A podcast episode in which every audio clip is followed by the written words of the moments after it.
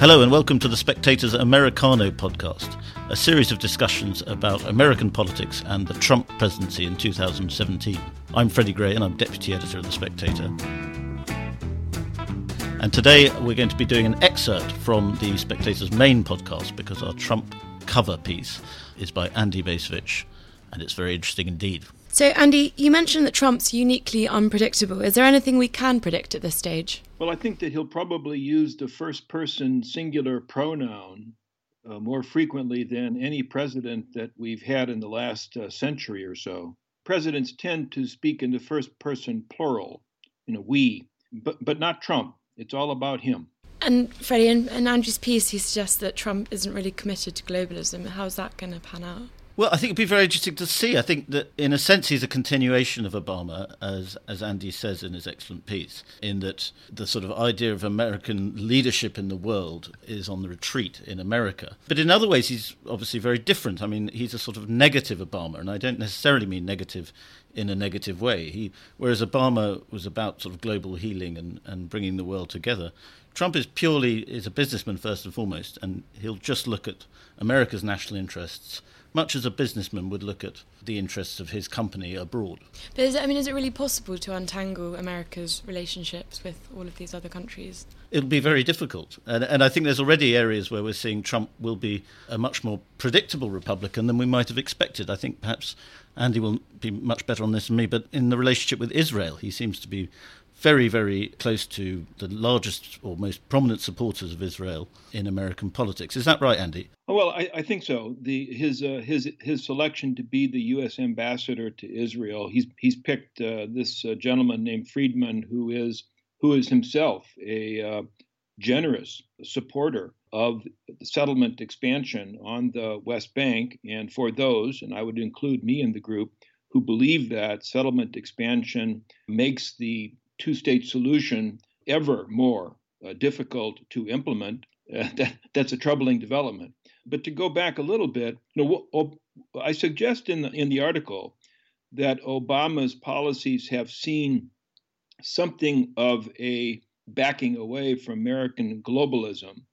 But perhaps to clarify that a little bit, it's been a backing away from a globalism that puts the use of American military power at the absolute uh, forefront Obama, to his credit, I believe, uh, has been very uh, at the forefront of trying to address global issues such as as climate change, and that's where Freddie's point I think is is quite apt.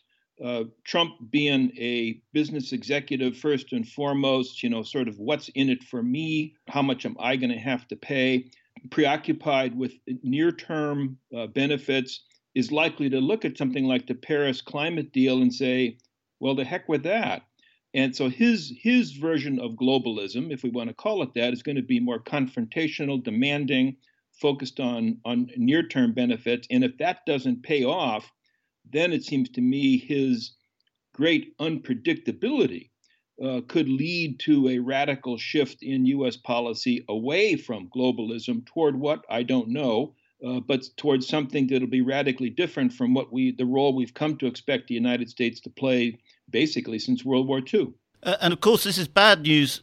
Certainly, in the short term, for a country like Britain, isn't it? Because we, for a rather a long time, have been enjoying a sort of free ride on America's generosity and defence spending and so on. Well, I, I, you know, it's not for me to give advice to the to the British government, but I would think that within the cabinet, particularly those officials concerned with foreign policy, national security issues, there ought to be some sort of conversation going on about what can we Brits do to deflect this growing emphasis on free riding as a problem. What what can we do to demonstrate to President Trump that the special relationship uh, deserves to be preserved. I don't know quite what the answer would be, but I, I think that would be something that in Great Britain, in the UK, people would want to be thinking about. Well, I, I think the answer is obvious, but I, I, think our government are probably too Trump phobic to even tolerate the idea. Think uh, Trump is has has said before how much he loves the pomp and the circumstance of, of Britain and the, and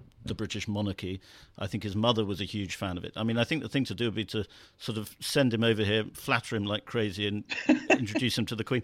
But I don't I don't think we'll do it. Well, I mean, per, perhaps it, it, you're making a good argument. He does seem to be a guy who uh, is easily seduced by superficial, you know, expressions of, of regard. But I would personally think that a better approach might be to take a take another look at the UK's uh, defense budget and consider increasing it rather than decreasing it, which, as far as w- what I can see, is what's been happening over the past a quarter century or so. That'd be a good idea if we had any money at all.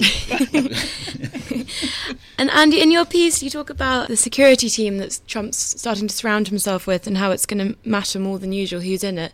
Can you tell us a bit about that? Well, what, the most striking thing to me, I think, is the, the prominence of generals. Trump ran saying, uh, "Elect me president. I will drain the swamp. I will I will kick the establishment out." Uh, generals are members of the establishment, and we're going to have a general running the Pentagon, a general running our Department of Homeland Security, a general running the National Security Council, and another general advising the general running the National Security Council. So we've got more generals in more prominent places, nominally civilian positions than we will have had in any previous administration. And what exactly that means, I don't know, but it will be very interesting to see. Again, I, I think that speaks to Trump's superficiality. I mean, I think he just cares a lot about what people wear. So, I mean, a guy in a uniform always impresses him. I, I suspect I suspect you're right, Freddie. And you know, you, by the time you get to be a three or four star uh, officer, you become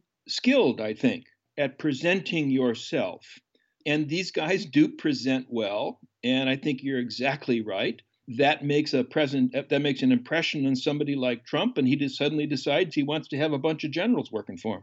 Because if I remember rightly, in the build up to the Iraq War, um, part of the Bush administration's strategy was to get as many generals wearing military uniform on TV as possible, making the case for the Iraq War. Oh, that uh, that has become one of the more, in my mind, distressing trends in American politics. Uh, really, both parties are equally guilty.